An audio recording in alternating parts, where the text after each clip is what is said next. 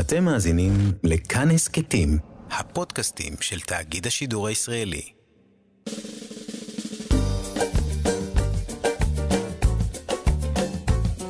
שישים החדש, עם איציק יושע. לחיות בגיל השלישי.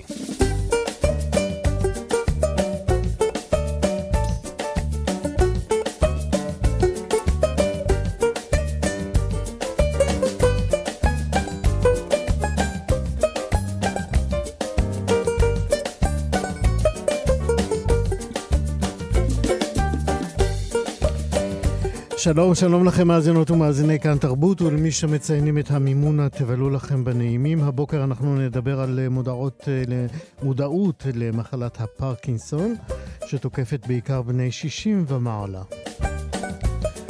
נדבר עם חוקרת ספרות שהייתה לחוק... לסופרת ילדים אחרי שפרשה מהאקדמיה.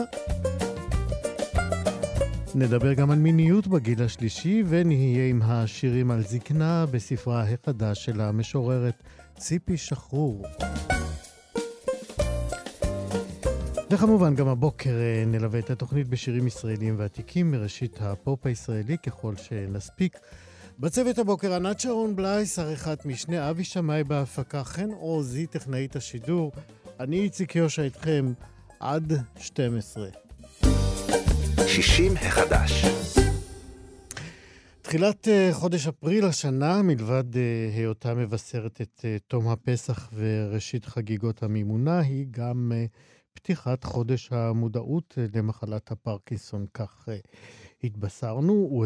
למי שלא מכיר, ואני מניח שמעטים לא שמעו עליה, מדובר במחלה ניוונית שמופיעה בעיקר אצל בני 60 ומעלה. על uh, התפתחות המחלה, על דרכי הטיפול בה ומניעתה, אנחנו נדבר עכשיו עם הפרופסור רות ג'ילדתי, שהיא מנהלת המרפאה להפרעות תנועה במחלקה לנוירולוגיה במרכז הרפואי רבין בפתח תקווה. שלום לך.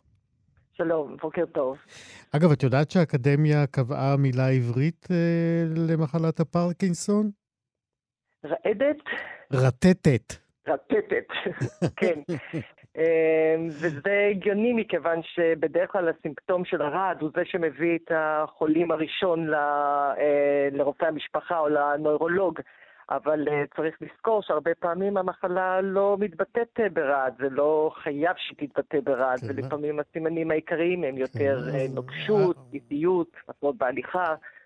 כן, אנחנו מיד נרחיב על זה, אבל כנראה שהאקדמיה פשוט אה, לקחה את הסימן המובהק של כן. המחלה והידוע יותר כן. לציבור הרחב. אז בואי באמת אולי אה, נלך להיסטוריה. אה, למה בכלל קוראים לה פרקינסון? נקראת על שמו של דוקטור ג'יימס פרקינסון, שהיה רופא אנגלי שתיאר את המקרים הראשונים של חולי הפרקינסון.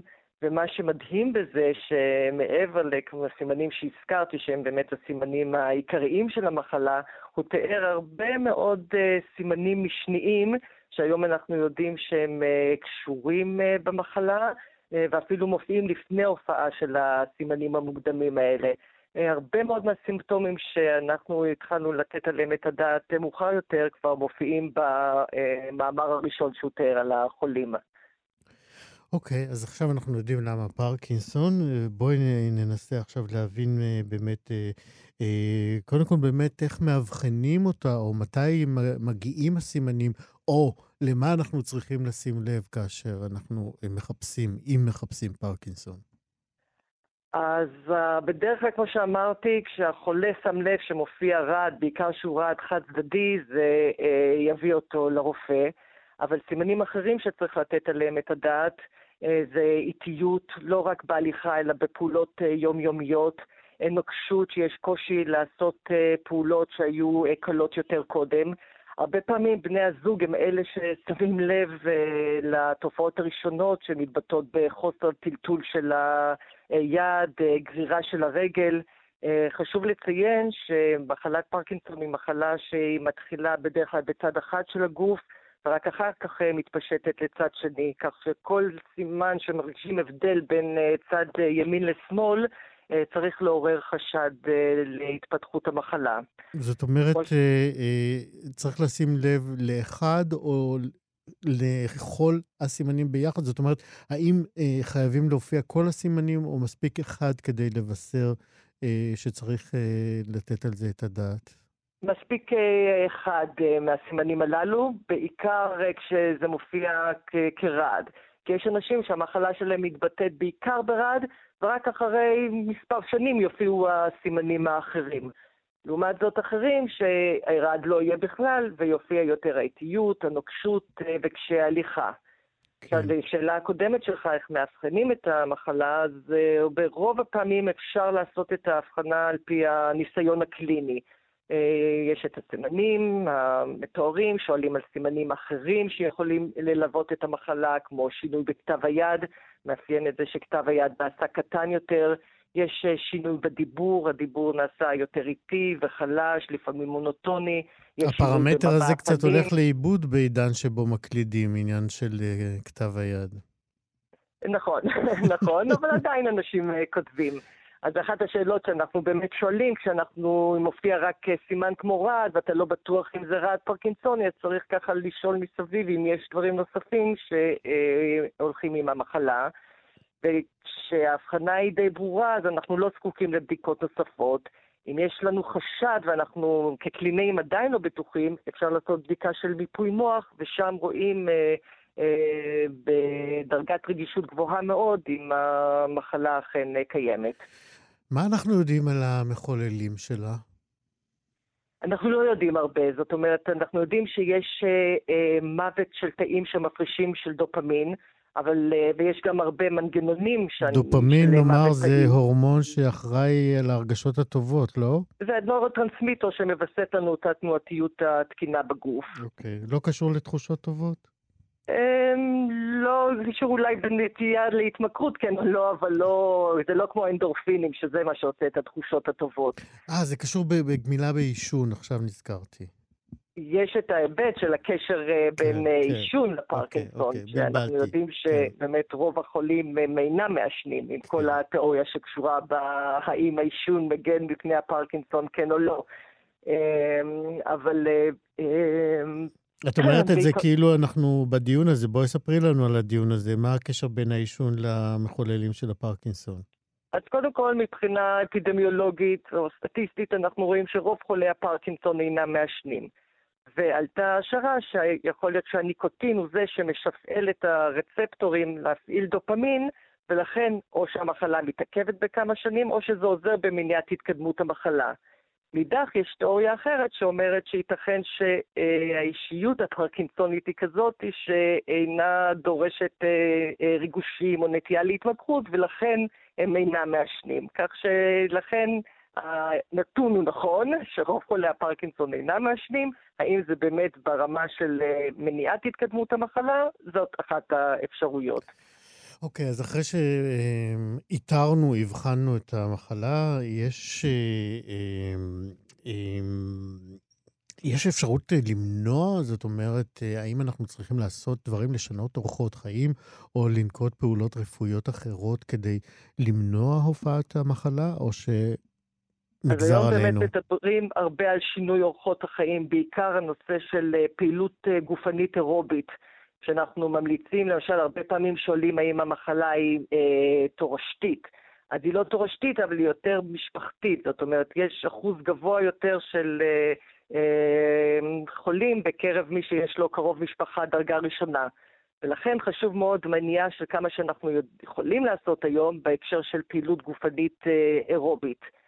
וחוץ מזה שנעשה היום אה, ניסיון אה, אה, והרבה מאמץ מושקע במציאת תרופות שינסו למנוע או להאט את התקדמות המחלה.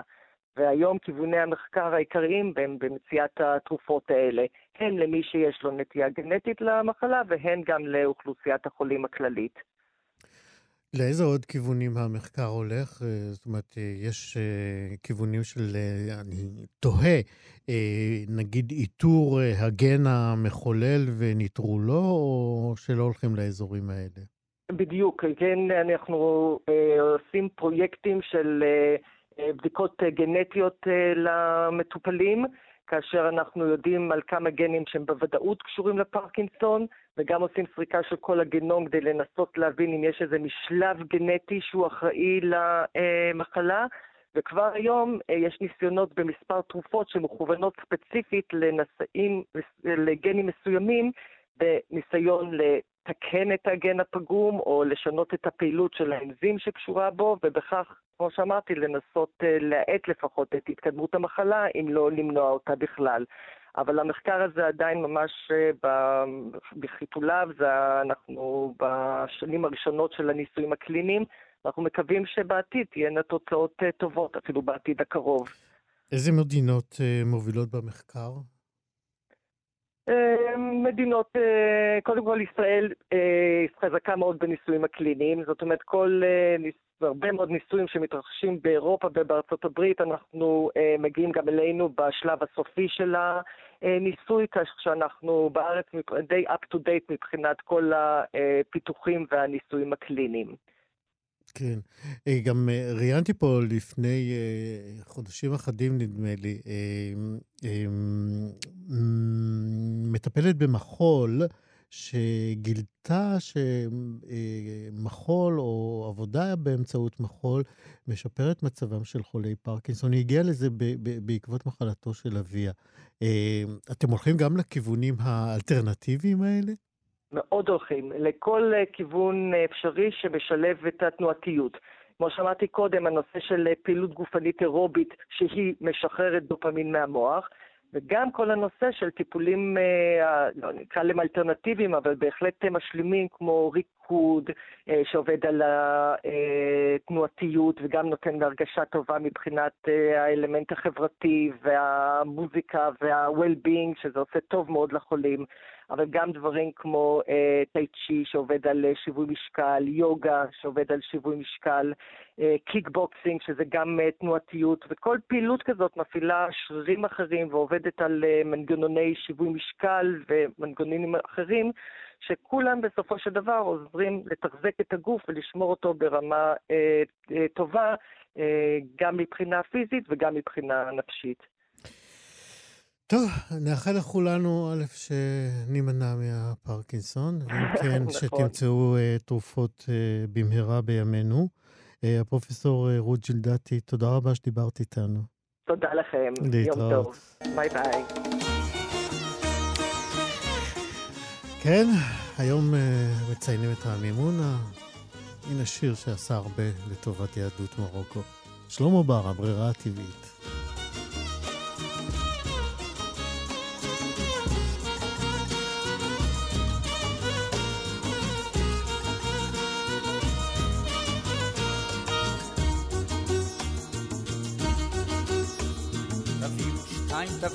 שלושה, תביאו ארבעה ילדים, תקבלו שיכונים, כניסה ומטבח ושני חדרים קטנים.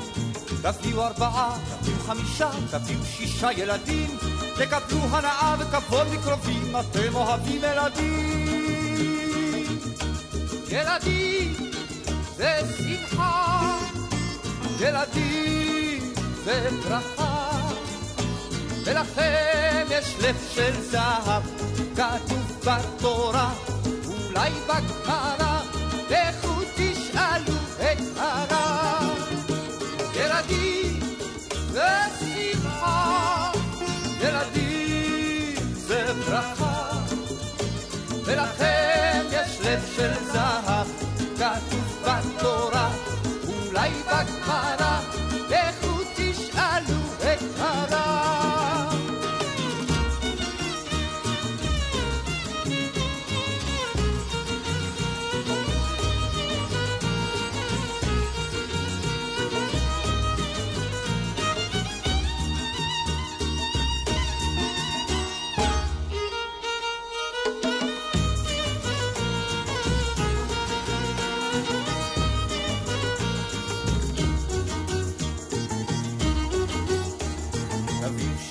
תביאו שבעה, תביאו שמונה ילדים. זאת לא בדיחה, הארץ צריכה הרבה צעירים נכבדים. תביאו תריסר ולמה לא חי, תביאו עשרים ילדים. אלוהים כבר ייתן, הסעד גם כן, מה שצריכים ילדים. אלוהים הוא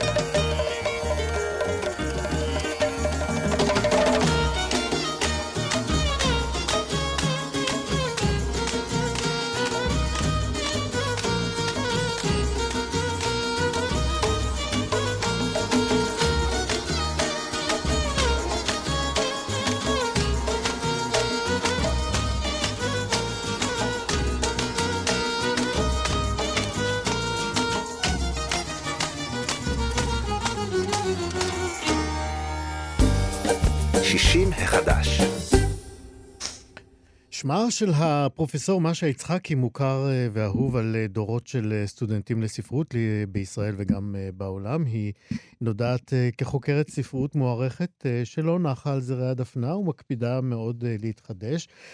כך, רק לאחר שהיא פרשה מהעבודה פעילה באקדמיה, כאשר מערך הנכדים שלה הלך וגדל, היא גילתה את סופרת הילדים שבה.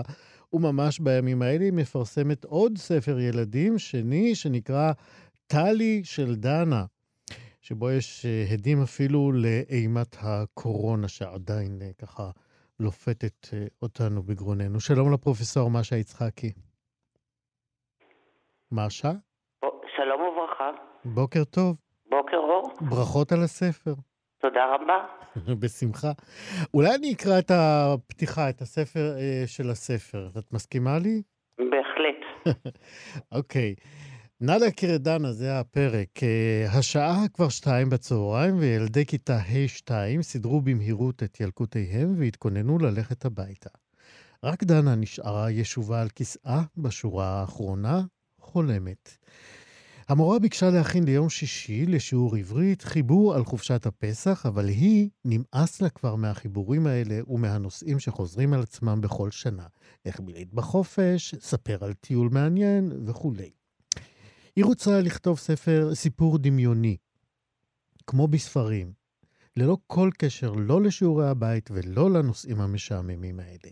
היא רוצה לכתוב סיפור על ילדה, על ילדה אמיתית שקוראים לה דברים, שחווה חוויות, על מין ילדה כזו שהיא כאילו אה, מכירה, וברור לה שזו חייבת להיות בן, בת ולא בן. אבל על מי בחירת הגיבורה היא השלב הראשון? חשבה דנה בליבה.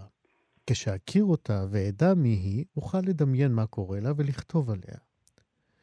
דנה, אנחנו הולכות הביתה, קראו לה חברותיה. נו, את באה כבר? אל תפריעו, עזבו אותי. אתה דנה. לא להפריע למה? את סתם חולמת, מה קרה לך? נדבקת לכיסא? בדרך הביתה הבינה דנה שגיבורת הסיפור שלה חייבת להיות בת גילה. רק כך תוכל באמת להכיר אותה ולספר את סיפורה. כך אה, נפתח הספר שלך, אה, משה יצחקי, טלי של דנה, ומכאן את תגידי לנו מי היא טלי של דנה. אוקיי. טלי של דנה היא באמת החברה הבדיונית שדנה יוצרת, אה, מין חברת נפש כזאת, שמה שקורה לאורך הספר, שהיא מקבלת לאט לאט קיום עצמאי, ובעצם עוזרת לדנה להתמודד עם כל הקשיים והבעיות שהיא נתקלת בהם באופן אה, טבעי מהחיים, כמו שאומרים, ולחוות אה, את השינויים המהותיים שקורים לה. אה, נאמר כך, דרך השילוב הזה בין דנה לטלי, אני מנסה לטפל באופן בלתי אמצעי בחוויות שהן אופייניות לעולם של ראשית ראשית ההתבגרות, נאמר כיתות ה' ו'. שמה מאפיין אותן? אז יש דברים שהם כמעט בנאליים, אבל הם קשים, כמו למשל אה, מעבר דירה, מעבר לבית ספר חדש, והצורך לנטוש את העולם הישן, שלילד זה נראה כסוף העולם. אמ, נספר באמת שבהמשך הספר אה, אה, הסוגיה הזאת עולה כאשר בני המשפחה שלה עוברים דירה והיא מתעקשת להישאר בשכונה הישנה. כן, והפתרון הפנטסטי לבעיה הזאת. המכתב. המכתב. חוזה. אני לא רוצה לעשות ספוילרים, אבל בואי, בואי נספר בכל זאת על המכתב הזה, משום שזה חוזה יפה. אה, כן, אה, אחרי אה, שבועות ארוכים של בכיות ויללות כל ערב, ואבא של טלי מציע לה לחתום על מין מכתב חוזי כזה, שבו הוא מבטיח לה שאם אחרי חצי שנה, שלושה חודשים, שהיא תהיה בבית הספר החדש, זאת אומרת עד אחרי חנוכה. היא עדיין תעמוד על דעתה ותרצה לשוב לבית הספר הישן, הוא מתחייב להחזיר אותה. ולטלי זה נראה בדיחה, מה הבעיה, שלושה חודשים, היא בוודאי תרצה לחזור לבית הספר. היא תיקרא מגעגועים, היא בטוחה. היא, ב, היא בוודאי. Uh, כמובן שאחרי שלושה חודשים היא בכלל שוכחת מכל העניין, ושאבא שלה שואל אותה, נו, מה עם המכתב? היא שואלת אותו, איזה מכתב? מפני שהיא כבר מזמן התאקלמה בחברה החדשה. אז זו דוגמה אחת לבעיה ש, שנפתרה בטוב, כן? אבל אה, ש, שעלולה מאוד להטריד ילדים בגיל הזה. יש גם טיפול, ב, ב, נאמר, בבעיית שאני מאוד חרדה לה, זה כל סיפורי הביוש והשיימינג ברשת, בוואטסאפ וכולי וכולי. אמ, איך את מטפלת בזה בספר, באמצעות דנה וטלי? אה, טלי חווה חוויה כזאת.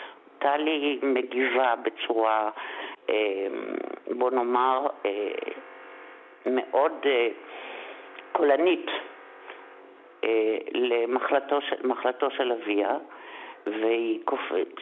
שקורית כשלטלי צריכה להיות יום הולדת, והיא קופצת ברחוב ומבצרת לכל הילדים, אבא שלי חולה, אין יום הולדת, אבא שלי חולה, אין יום הולדת, והם כמובן אה, לא מבינים מה היא רוצה, היא בעצם רוצה להתגבר על הצער שלה ולא להתחיל לבכות.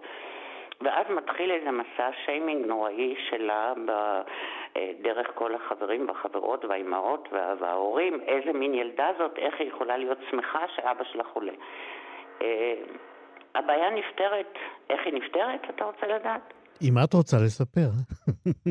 אה, דרך שיימינג מאוד מעודן שאימא של טלי, כשהיא מגלה את זה, עושה לאם המבוגרת שעמדה בראש מסע ההשמצות של ביתה, ופתאום אותה אישה מבוגרת, שכמו הרבה אנשים לצערי, שאיננה יכולה להיפרד מהפלאפון שלה, מבינה מה משמעות הדבר שהיא עשתה. ואז כמובן שכולם מבקשים סליחה וכולי וכולי, אני לא אכנס לפרטים. כמובן. Uh, אני רוצה עוד לשאול אותך, uh, אמרתי בפתיח שלי גם שגם הקורונה הצליחה להיכנס לספר.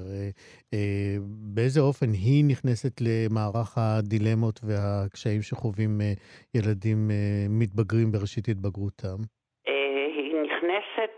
שוב, זה תמיד דרך סיפורים מאוד, uh, uh, איך נאמר את זה, נקודתיים וקונקרטיים, כן?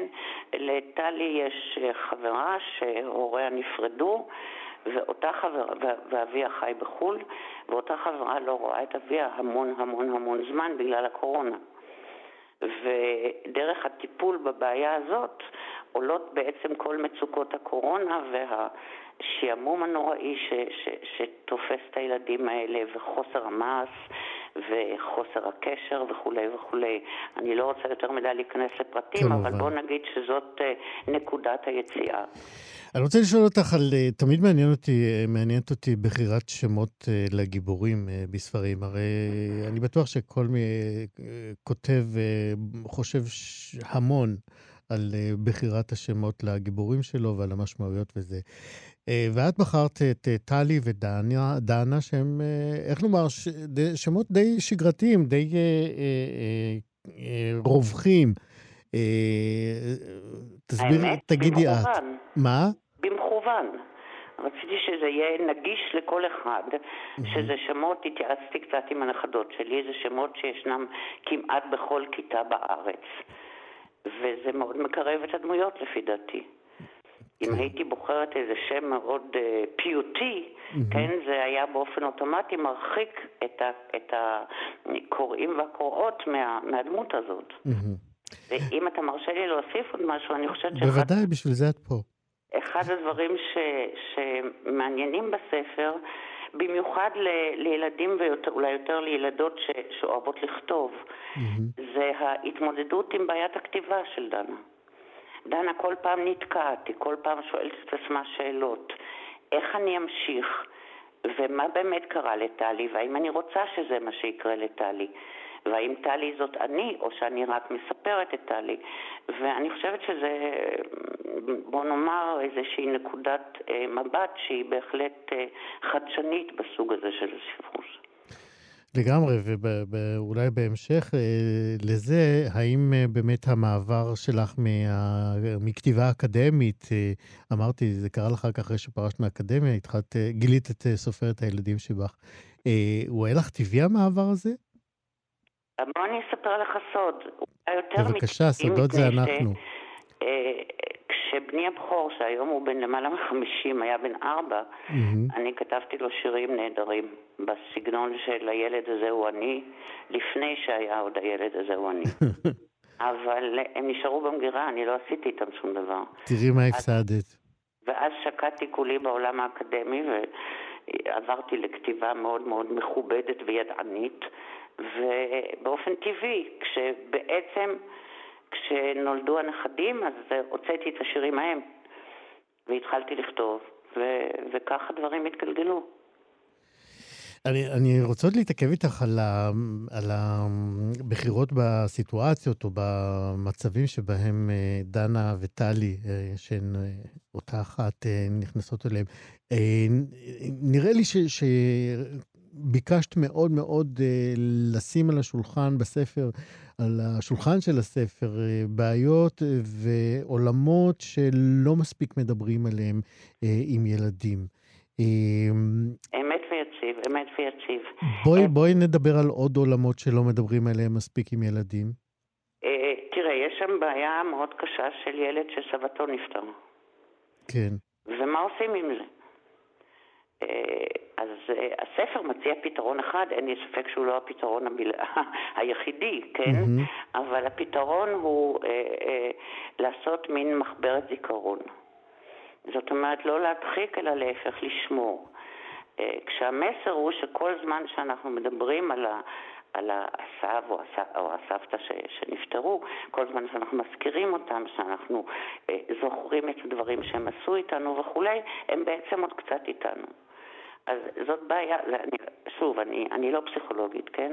כן? אני מדברת מניסיון חיים, אבל לא, באמת שאני לא פסיכולוגית, אבל נדמה לי שזה פתרון שיכול לעזור לילדים שבאופן טבעי נכנסים למצוקה ממצבים כאלה.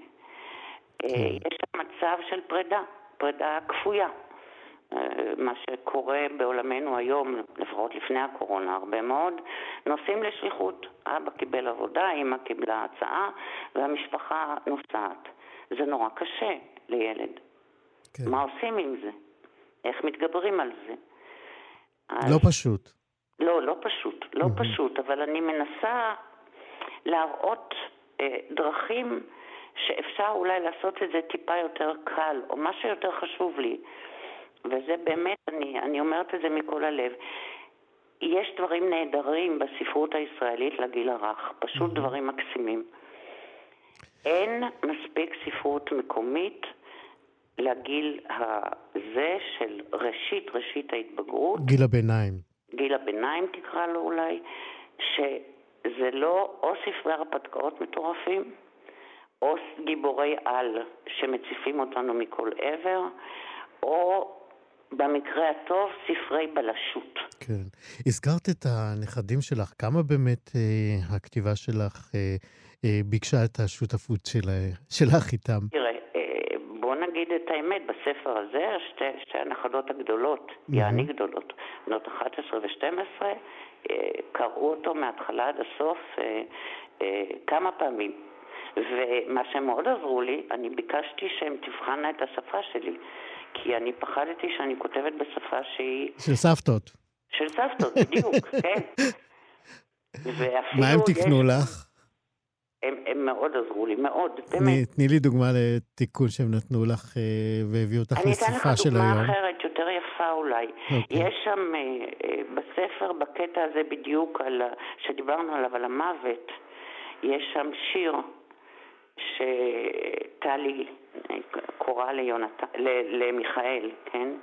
ואת השיר הזה לא אני כתבתי, כת- זאת אומרת, את השיר הזה אמרה נכדתי הגדולה כשהיא הייתה בת שש, היא לא ידעה לכתוב אותו. אני מיד כתבתי אותו, כי כתבתי, חשבתי שהוא נהדר. הרעיון. הוא שלה, כן? אחרי שמתים כל שהוא רע, נספג באדמה, פשוט נבלע, נעלם לעולם. וכל שהוא טוב עולה לו למעלה, לענן אדום ויפה, בצורה של לב. לענן שאוהב, והוא שם, הוא קיים, לתמיד, לעולם. הרעיון הוא של הילדה, שהיום היא בת 12, ועכשיו היא הייתה אז בת 6, ואני פשוט שמרתי עליו, ואמרתי אני מוכרחה להכניס אותו, כי אני חושבת שזה מקסים. אז הנה דוגמה נהדרת למפעל משותף, סבתא נכדה, אה, שבסוף הוא גם ספר. טלי של דנה, של הפרופסור משה יצחקי. תודה רבה שדיברת איתנו, והצלחה. תודה רבה לכם. להתראות. להתראות, היה כיף.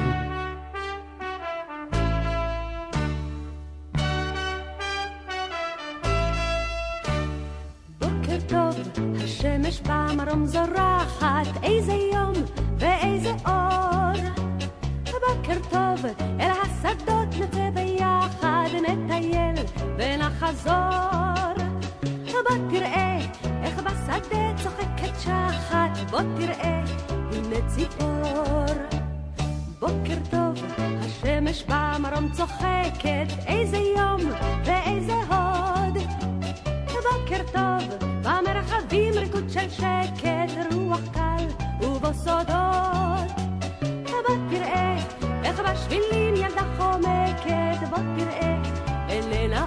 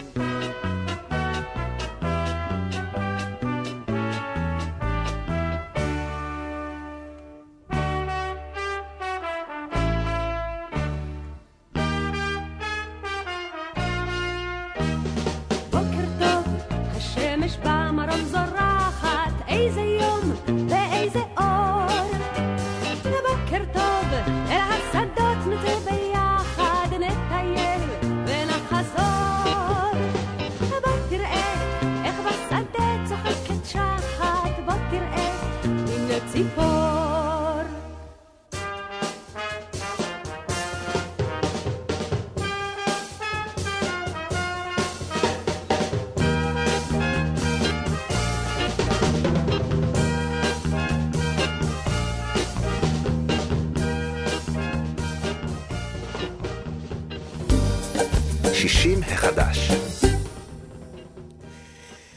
אחרי שדיברנו קצת על מה לא מדברים עם uh, מספיק עם ילדים, בואו נדבר על uh, מלא דברים uh, שצריך לדבר עליהם עם מבוגרים, עם בני הגיל השלישי.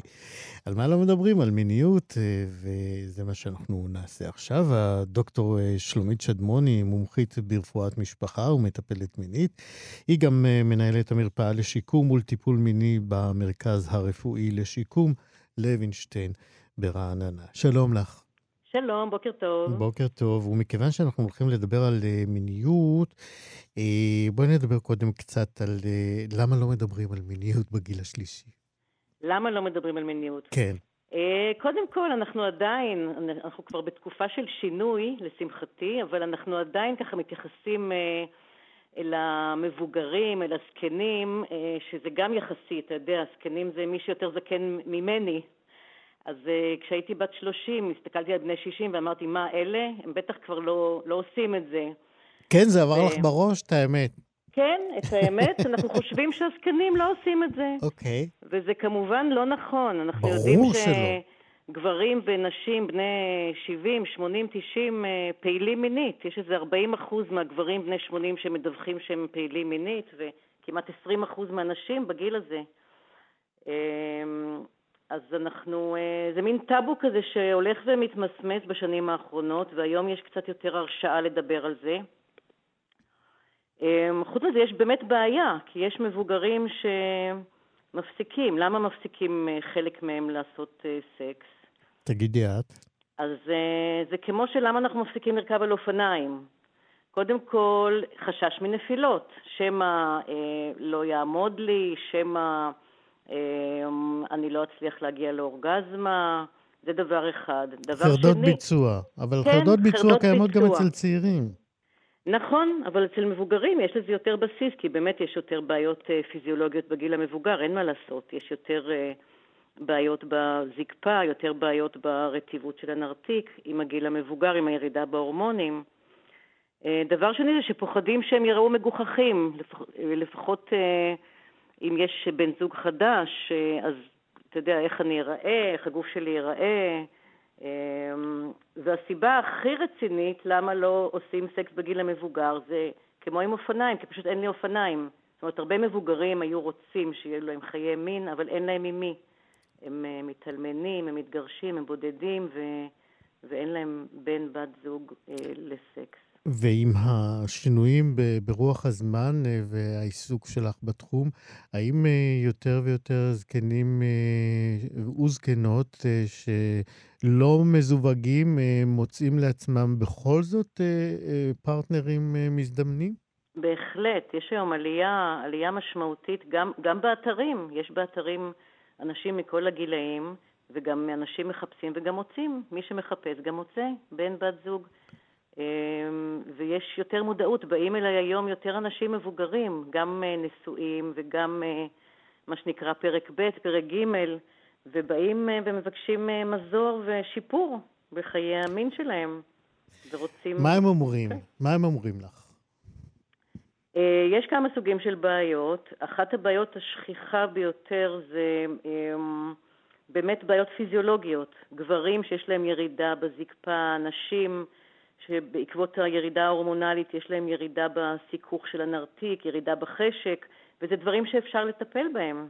אם רוצים, אז יש היום תרופות ומשחות ותרגילים. זהו, מי שעוקב אחרי הפרסומות בטלוויזיה שם לב שכנראה חברות התרופות אה, זיהו שמדובר ב- בתופעה שהולכת, אה, אה, אולי לא מתרחבת, אבל אה, יותר ויותר אה, נשים מבקשות פתרון בשבילה, ואכן אה, מפרסמים כל מיני תכשירים שקשורים ל- אה, ל- לסיכוך הזה, נכון? נכון, אז יש באמת תכשירים שהם אה, אה, over the counter, מה שנקרא, שנשים יכולות לרכוש ללא מרשם רופא, שמכילים אה, חומרים שעוזרים לסיכוך ואפילו הורמונים שאפשר לשים באופן מקומי.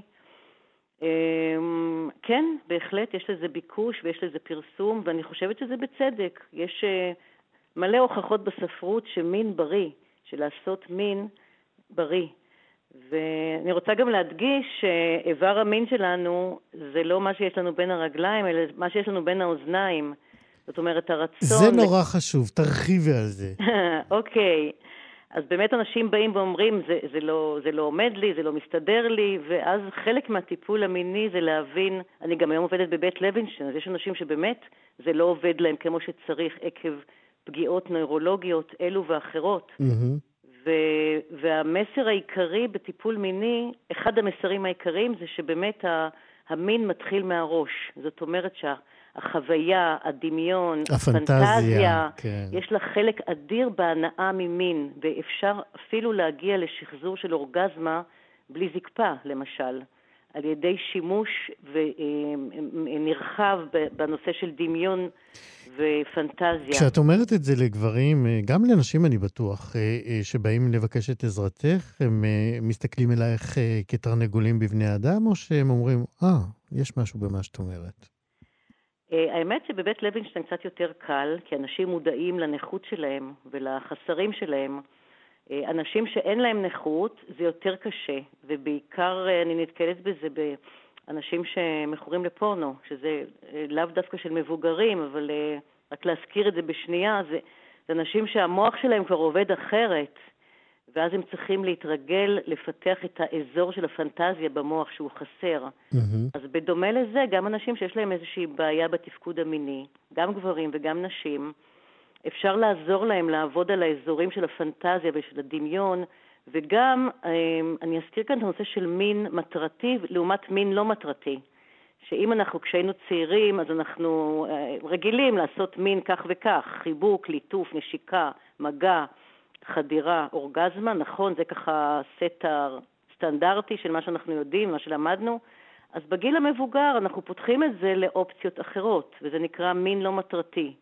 נגיד שלא עומד לו כל כך טוב והתרופות לא כל כך עוזרות, הוויאגרה וכל אלה, אז אפשר לעשות דברים אחרים. אפשר לחפש אזורים אירוגנים אחרים, למשל מגע סביב האוזניים, בצוואר, אמ, בבטן. יש אזורים שיכולים לגרום לגירוי.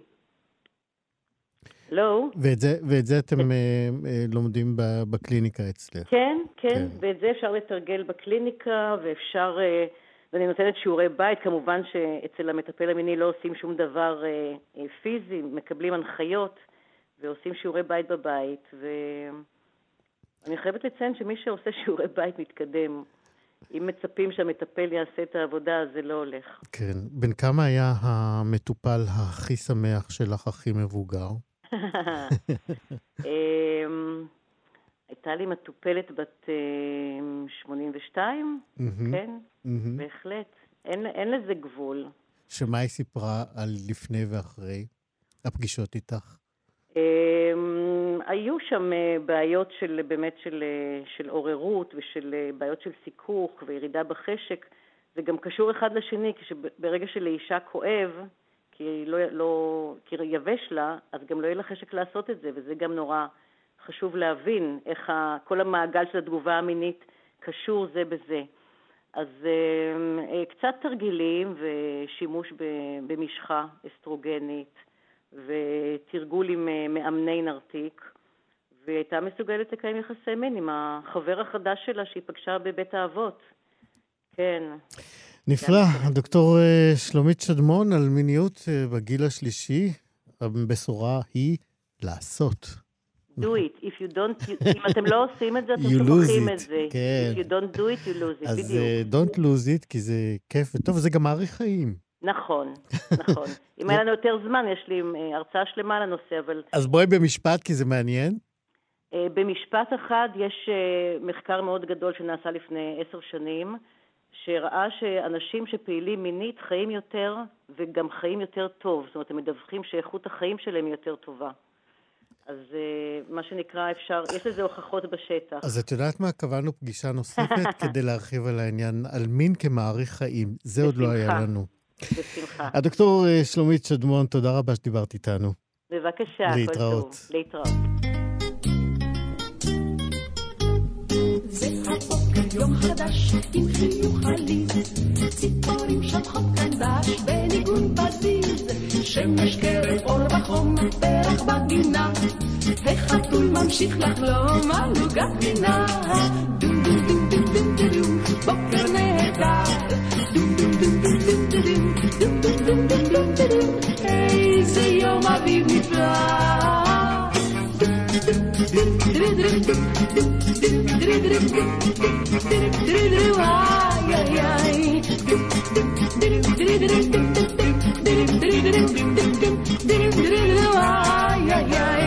יום חדש נולד עכשיו, כמה טוב בלב, איש הניקיון אסף, בואו נסתובב, מה כולם ממהרים, כל אחד עם תיק, ואנחנו רק שרים, לנו זה מספיק. דום דום דום דום דום דום דום, בוקר נהדר, דום דום דום דום דום דום דום דום דום דום דום דום דום, איזה יום אביב נפלא. דום דום דום דום דום איי איי איי איי איי איי דיבי דיבי דיבי דיבי דם דם דיבי דיבי דיבי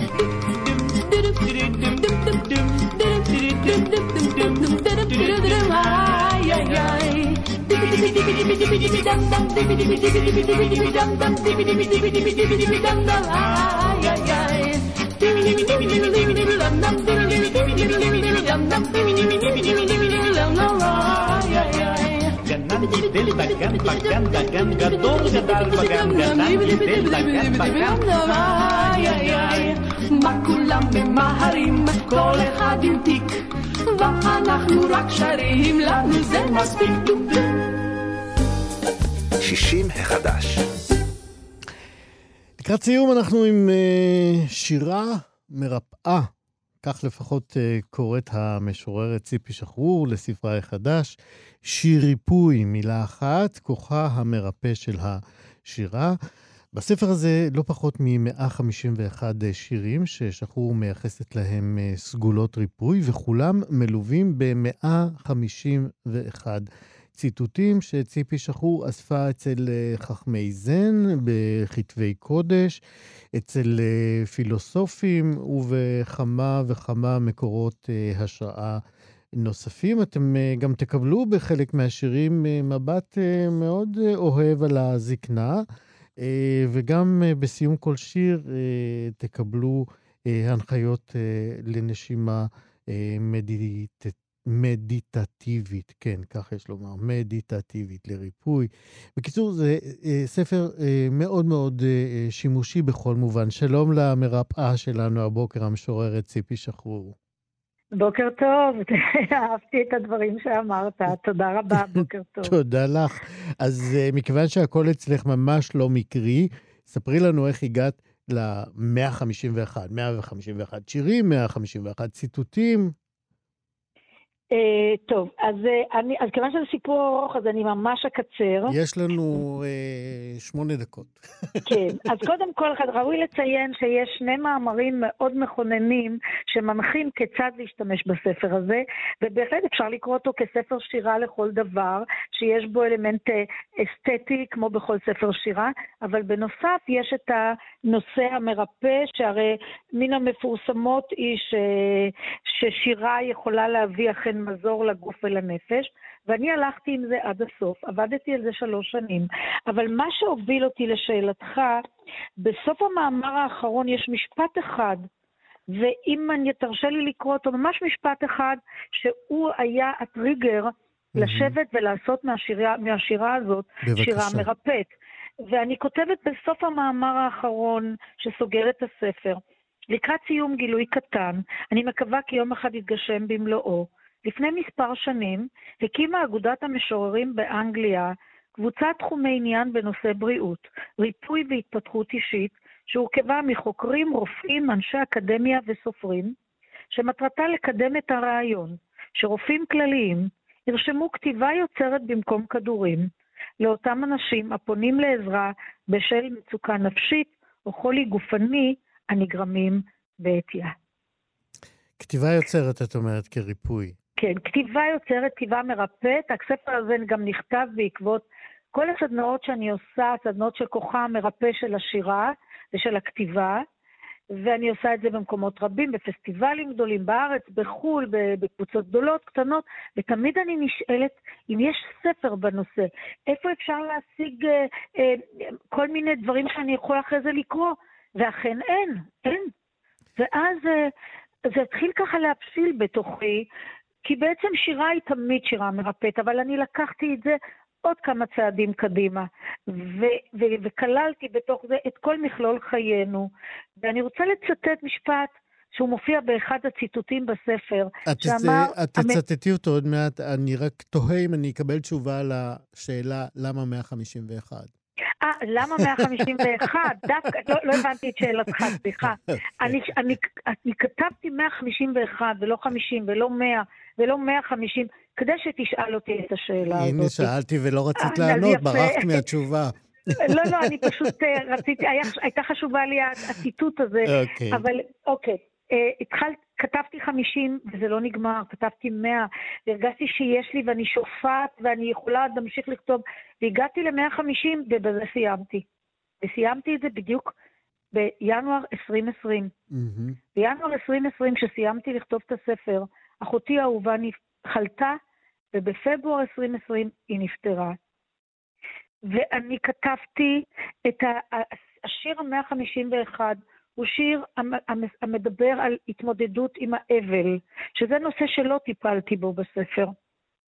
ו- ולצערי זה נפל עליי, וזה היה השיר המאה ה-51.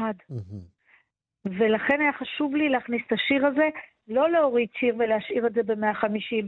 ה-151, הוא מקים אותה כל פעם מחדש. סיפרתי גם שכל שיר מלווה בציטוט ששאבת אה, ממקורות אה, רבים. אה, למה היה חשוב לך לגבות כל שיר בציטוט ממקום אחר? אה, תראה, אולי אני אתחיל בזה שרוני סומק אמר לי שהוא גם כותב את גב הספר, וגם שיר אחד, מתוך שירו גם יש ציטוט, הוא אמר לי, יש בזה הרבה נדיבות, הוא אומר, במובאות האלה שאת מביאה. נכון, סך הכל ש- את חולקת את הבמה עם אה, אחרים כן. אה, שהיו להם את הפלטפורמות שלהם. יפה, יפה, אתה בהחלט משלים את דבריו. ואכן כן, יש בזה נדיבות, ואני חושבת שיש בי, סליחה על חוסר הצניעות, ואני בכלל בעד אה, אה, התכתבות עם משוררים. אנחנו לא המצאנו את השירה ולא המצאנו את הגלגל, ואני מאמינה בזה. הציטוטים בעצם נבחרו לאחר שהשירים נכתבו. כן. השירים לא נכתבו בהשראת הציטוטים. אה, אני, השירים- אנחנו מתקדמים אה, לסיום, אני רוצה אבל שנספיק אה, לשמוע ממך אוקיי. אה, שיר אחד שדיברת, שכתבת פה על הזקנה. היי בזקנתך אותה ילדה, את כתבת. את מוכנה לקרוא לנו את השיר הזה? בשמחה. בואי. הציטוט המלווה את השיר הזה הוא של סוואמי שיבננדה, Zen master גדול. הטבע מעצב אותך בהתמדה בצלם אלוהים. היי בזקנתך אותה הילדה, סלקי אבלות, הכשירי את האדמה מוססי רגבים, והחלצי מסורגי הגוף. היי רחם לתינוקת שהיית לפנים, היי בזקנתך אותה הילדה, האי נשמת קול בתודעה אינסופית? האי כנועה? האי שליטה? התיידדי עם ענוותך. הסירי מכשולי קרמה. האי תשתית דעת והשתקפות הלב. האי נועם אלוהי. והתבונני בפחד. חולף הוא ונידף. נשמי נשום. וזה בעצם, אה, הנשמי נשום הזה מלווה ככה אה, את, ה, את כל השירים בספר, כאיזה מין מוטו, ש... אה, ב- מהשיר הזה שקראת לנו עכשיו, הוא הולך, ובעיניי הוא חזק יותר, כי בעצם מה שאת אומרת, תקני אותי אם אני טועה, תגיעי לזקנה ותאהבי גם את הילדה האולי סובלת שהיית. הילדה, כי אני חושבת שבתוך הכרומוזום הזה, או ה-DNA שיש בנו כשאנחנו נולדים כתינוקות, כילדים, בתוך זה כבר תמונה הילדה וה, והנערה והאישה והזקנה, הכל כבר נמצא שם. הכל נמצא שם, או כמו שאמר ויליאם ווטסוורד, המשורר הבריטי, הוא אמר, הילד הוא אבי האיש. שזה מאוד אה, לוקח אותנו ל- למקומות האלה שאנחנו לפעמים חוששים אה, אה, מהם. אה, כן. מתי- תודה רבה, אבל אנחנו חיים איתם. אנחנו חיים אותם, ואני מקווה שחיים אותם גם טוב, אה, בהחלט. אופקים אה, אה, ותקוות. אה, ציפי שחרור, אה, זה אומנם אה, הספר הוא חדש, ואנחנו אה, מברכים וזה, אבל אה, יש כבר שירים אה, חדשים שמחכים? בהחלט, השירים, אה, אני סיימתי לכתוב את הספר לפני כשנה, ועבדתי על כל השנה הזאת האחרונה, על המאמרים ועל הנשימות ועל ההנחיות ועל כל מה שמסביב, אבל במהלך השנה כבר נולדו הרבה שירים. אני כותבת עשרות שנים, ואני לא חושבת שאני אחדל. שאני אחדל. יפה מאוד. אנחנו מאחלים לך הצלחה מאוד עם הספר אה, תודה, החדש, תודה שיר. ריפוי, כוחה המרפא של השירה. ציפי שחרור, תודה רבה.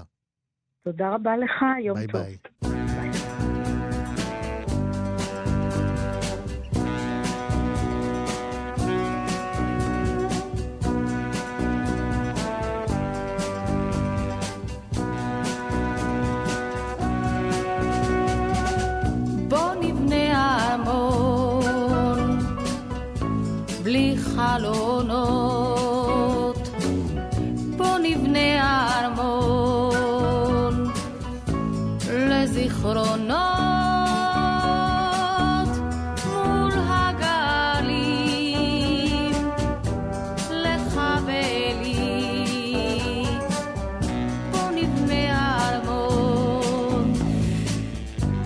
שולה חן אה, לוקחת אותנו לסיום שישי מחדש להיום. תודה רבה מאוד לענת אה, שרון בלייס, עריכת משנה, אבי שמאי בהפקה, חן עוז, היא טכנאית השידור, אחרינו מה שכרוך. מה יעשה לה יובל אביבי? אני איציק יושע, אני אתראה כאן גם מחר.